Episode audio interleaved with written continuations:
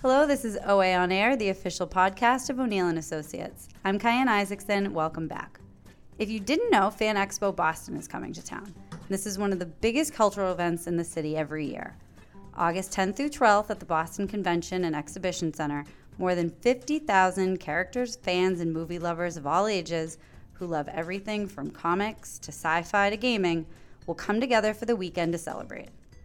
So, with that in mind, OA On Air is bringing you something a little different this week. We're celebrating Fan Expo Boston with guests Keir Dullea and Gary Lockwood from the movie 2001 A Space Odyssey. For those of you who don't know, this year marks the 50th anniversary of the movie, and in honor of this milestone, Fan Expo Boston is featuring the film and its stars. The movie has been called one of the most, if not the most, influential sci fi movies of all time. We're excited to have them join us this week as Boston prepares for Fan Expo. So that means there's no 321 Go or 2 Minutes with Tom. It's just a 2001 A Space Odyssey takeover. But don't worry, we'll be back next week with our regularly scheduled programming. So here it is 2001 A Space Odyssey takeover. Kicking it off is an interview with Keir Dullea, who played Dr. David Bowman in the movie.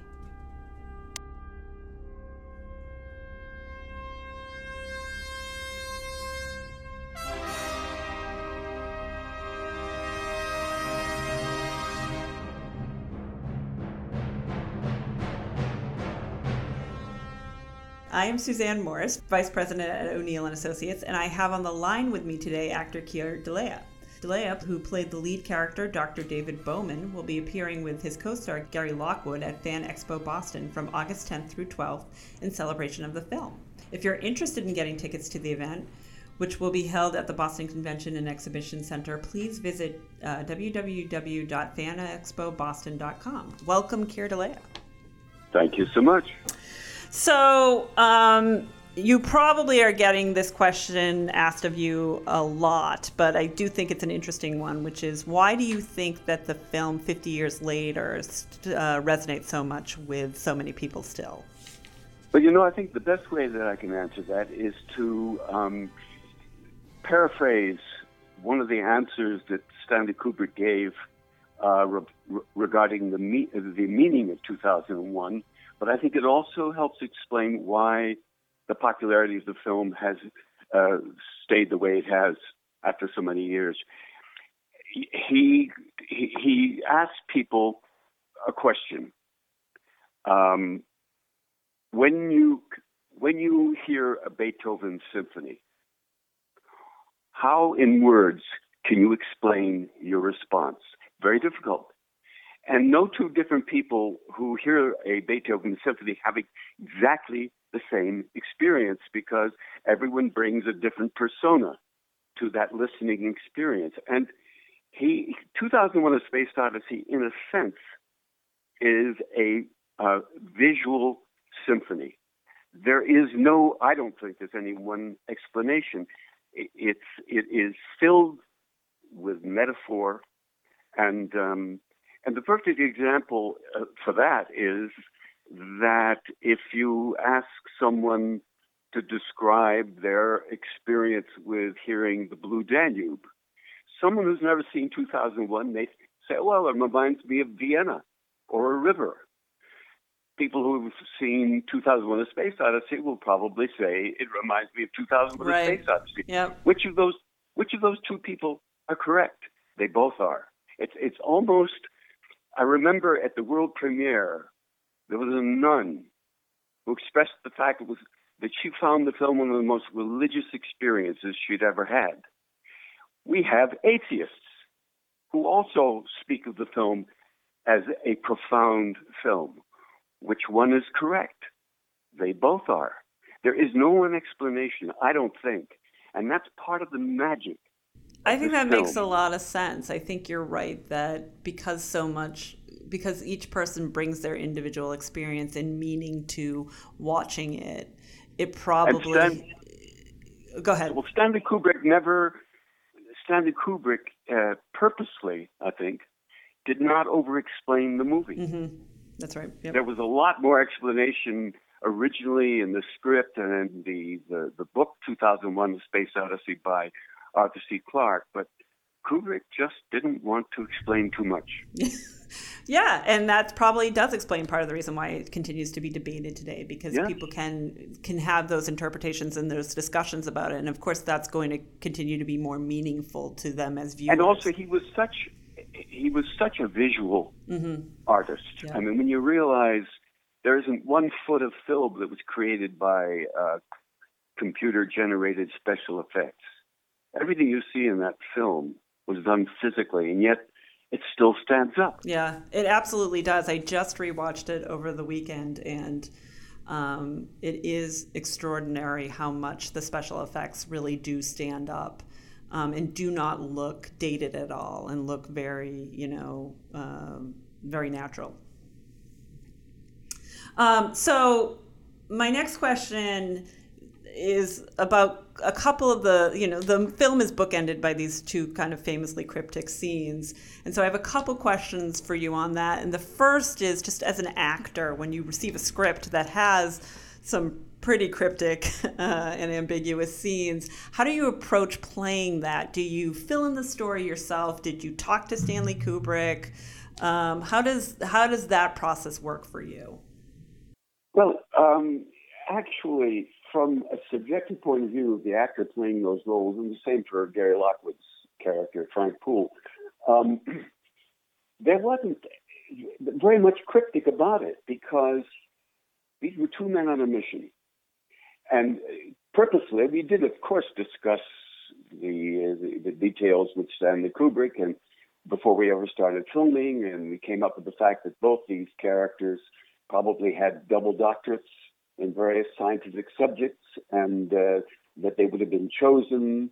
Uh, they would have been watched as young teenagers and sort of ended up being astronauts because they had certain kind of psychological profiles that uh, would that the, the kind of events that would cause you and I to go screaming out a door mm-hmm. would just raise an eyebrow. That they had very steady psychological profiles.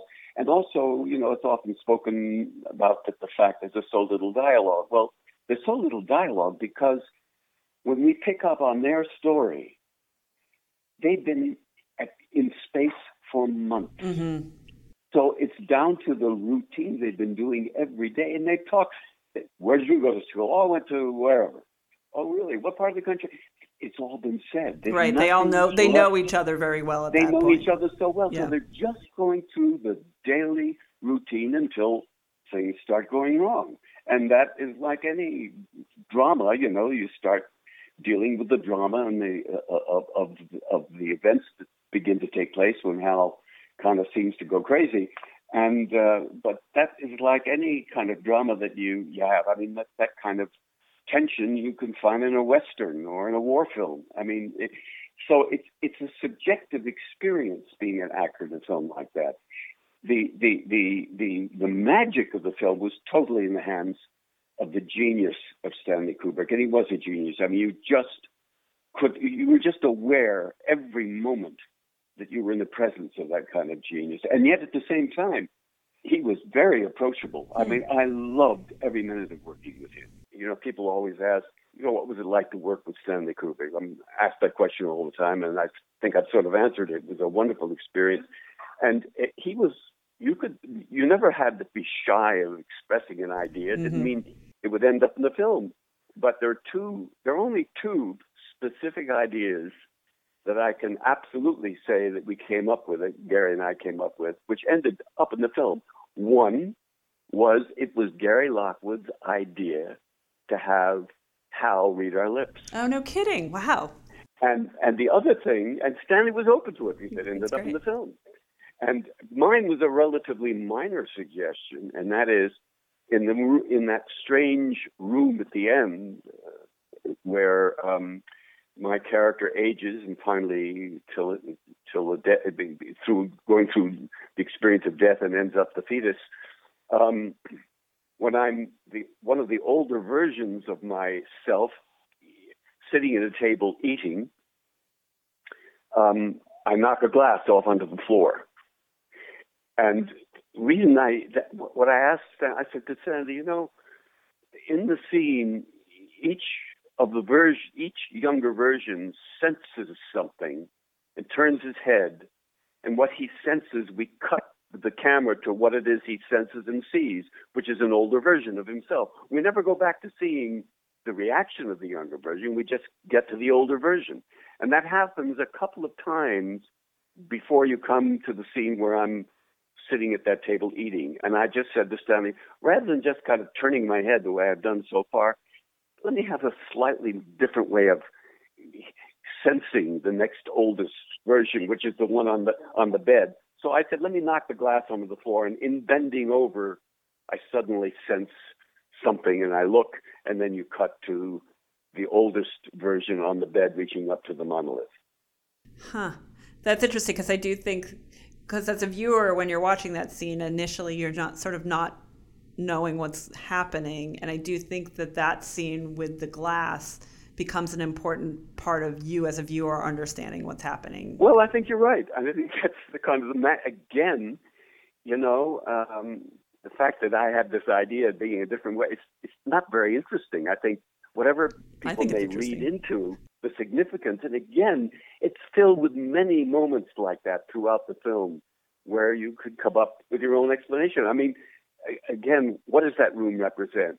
Well, I think what it represents is, you know, when we capture a wild animal like a polar bear, we put him in a cage and we we try to make him feel a little at home by kind of putting an artificial pool and an artificial cave for him to withdraw into. Well, the the the, the passing, the alien presence, unfortunately, Kubrick never tried to show a bug-eyed monster representing that. We only see the monolith an expression, but is not the actual alien. This passing intelligence, which passed by Earth and left that mon- monolith, you know, back at the time of a primitive man, ha- were millions of years in advance uh, of humankind.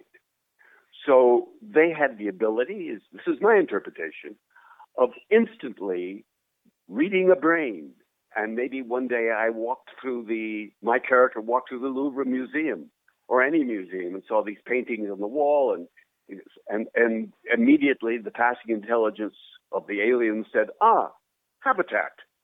So that, that that room is perhaps inside my brain, that it isn't a literal room, that it's a metaphor for something. Huh, interesting. Well, so um, let's talk a little bit about Fan Expo Boston. You're going to be here from August 10th through 12th. Um, mm-hmm. And I'm interested to know what the fan convention experience is like from your end. Well, you know, I'm sure it's going to be a little like, you know, I recently was at the, uh, appeared uh, a few weeks ago in Boston at the Coolidge Corner Theater in Brookline, where they showed the brand new remastered print, which is, by the way, beyond. It's even more exciting than the first print 50 years ago. That's great. I, I, it's extra. You know, um, Christopher Nolan uh, has done a masterful job uh, in in being very responsible for the, the whole process of remastering it. And I was amazed at how many people, number one, had never seen the film, or or how many people had only seen it on a small screen because seeing this if if any film was meant to be seen on a large screen this was it. It was made to be seen on a giant screen. It's a different experience. You see things you never noticed before when you uh, when you see it on a small screen. So the the the, uh, the reaction from the audience was extraordinary and I find the same thing with at, at expos such as the Fan Expo, and I've done Comic Con, which I'll be doing here in in, in San Diego, is that uh, uh, the age of the fans. I mean, 75% of the fans who love this film weren't born, which again, again, is a tribute to the genius of Stanley Kubrick that this film still stands up the way it does yeah, today. Absolutely. So, is there anything you'd like to add? No, okay, except for those of you in Boston who are uh, listening to this podcast. I look forward to meeting you all and uh, come see us at Fan Expo. Looking forward to it. Absolutely. We'll be there. Keir Dullea, thank you so much. This was a really interesting conversation. Thank you. My pleasure. Bye bye. Bye bye. That's all for my interview with Keir Dullea. If you would like to hear the full unedited version, head on over to the OA On Air SoundCloud, where you can listen to it as an OA On Air extra.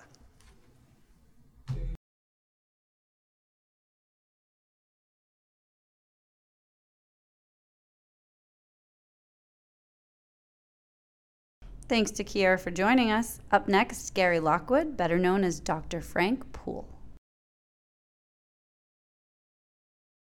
Gary Lockwood, welcome. Well, thank you very much. I look forward to being in Boston. I can get some great seafood. Well, we're looking forward to having you.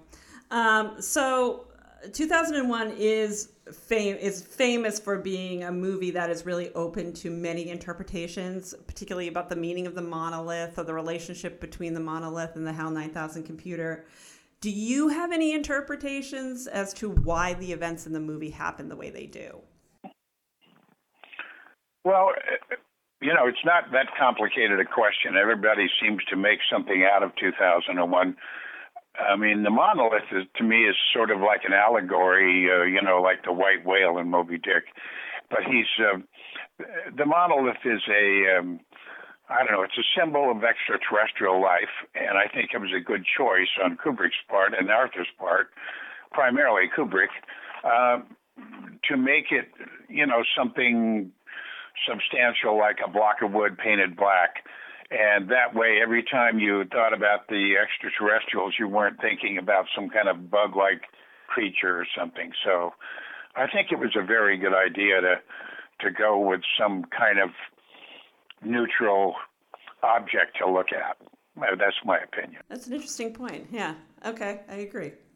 Um, so I actually rewatched the movie over the weekend, and you know, so the first scene that we really see you in as Dr. Frank Poole is run running around, getting exercise around the station. So I have a couple questions on that. One of which is just how was that filmed? I mean, the film is 1968. It's before a lot of the uh, the special effects that we see now.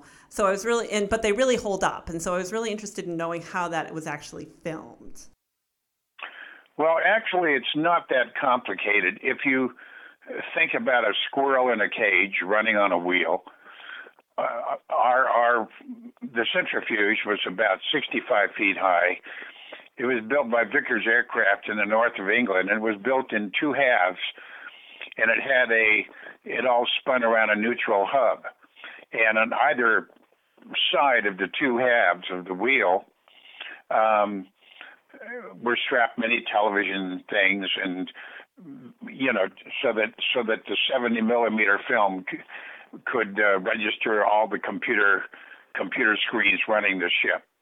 Now how they achieved the thing of me running upside down and all that inside there were different things depending on the shot.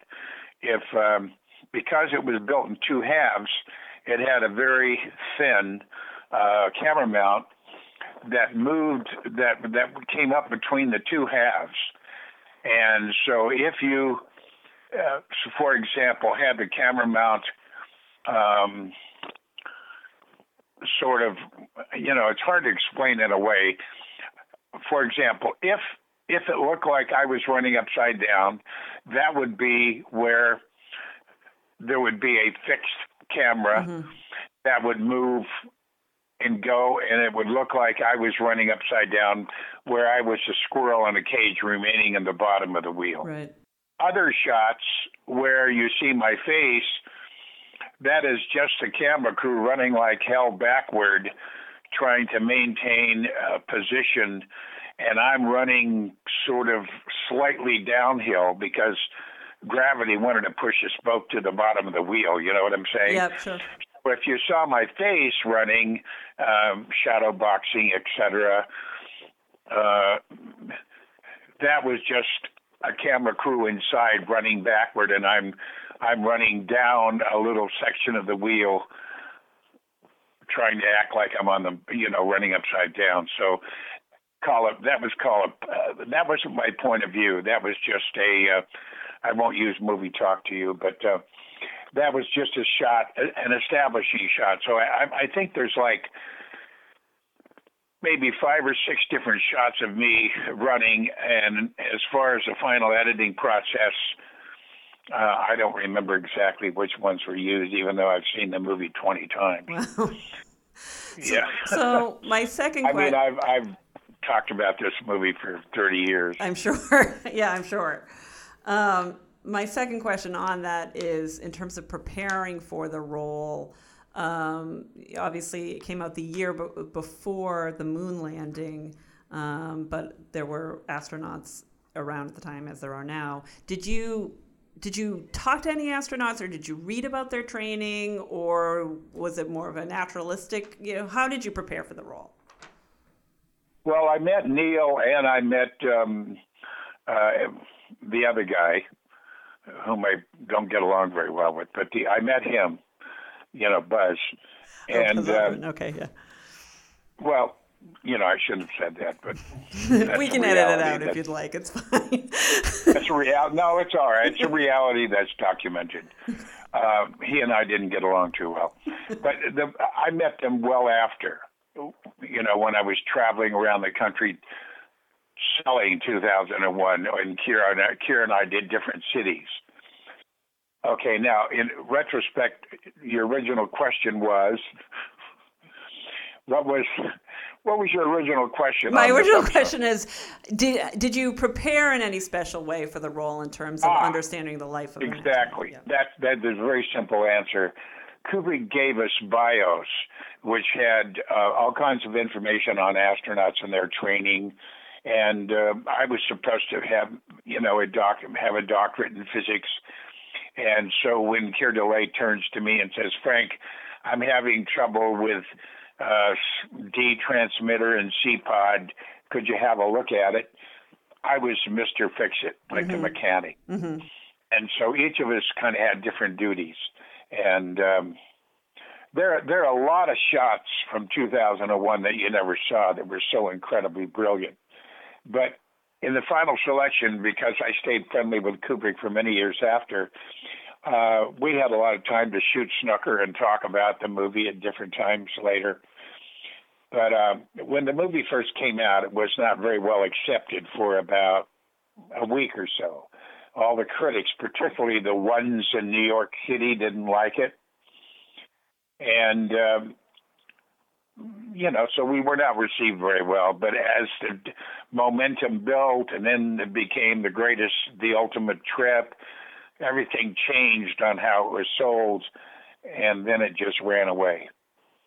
Well, and here we are, 50 years later, still talking about it, which is a, a testimony to a, what a great film it is.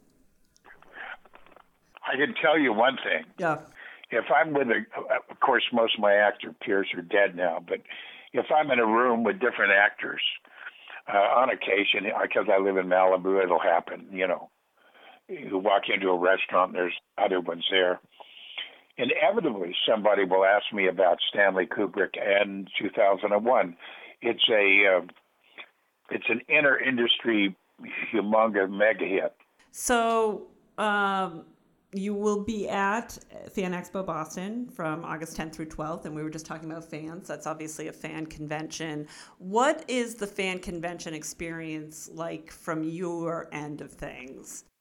Well, you know, it's a varied. Uh, I can I, I have again a kind of a multiple answer because there isn't uh, isn't any one given point. I mean, uh, one of the things that's a lot of fun is that I see uh, some acting pals that I've worked with. Of course, now at 81, a lot of them are gone, but I used to see them, and um, uh, you know, most of them have um, passed on, but it's it's also fun to uh, hear the different fans' observation of 2001. I mean, I've really heard some unbelievable, unique stories on on people seeing it for the first time. I mean, I hear things like, you know, people dropped acid and walked through the screen and all kinds of crazy things. One guy told me that he lived in Texas and he uh, he traveled up to um, Denver to see the movie because it was in 70 mil theaters, not everywhere. It wasn't playing everywhere. And uh, he took some LSD with him, and he said he, he they got up there and they were told to take this stuff and then go see the movie. So they took the LSD and they got in the movie, and he said, all of a sudden there were these monkeys and everything. He said, I had no damn idea what the hell I'd just seen. He said, the audience took us down and out through the lower right doors, and he said, we walk out into uh, bright sunshine, and he said, I turned to my friend, I said, let's just go right back in there and see that. Yeah. I've really heard some incredibly funny I can stories. imagine. I have I, on both sides, not only Sure. Star Trek, but it's on 2001 as well. I mean, none of us were very religious who made the movie, and and when we premiered in Washington, no one liked it. In New York, no one liked it. In L.A., I remember we did three premieres in three nights, and I'm standing at the intermission having a drink, and people like Warren Beatty and different you know, guys that I knew, I'd done a movie with Warren, came up and just looked at me and said, "You're lucky." They were aware of the long, long, long sort of continual esteem of what they had been watching. And so, uh, if there's anything about 2001, uh, as I say, we're talking about it now, and um, I think they'll be talking about it a hundred years from now. I think that's probably right. Gary Lockwood, thank you so much. This has been really a really entertaining interview, and thank you for joining us today. All right, Suzanne, thank you very much, and maybe I'll see you out there. You will. You'll see me at the uh, at the Fan Expo Boston. Thanks so much. Okay, come and say hello. Thank I will. you. Bye bye. Bye.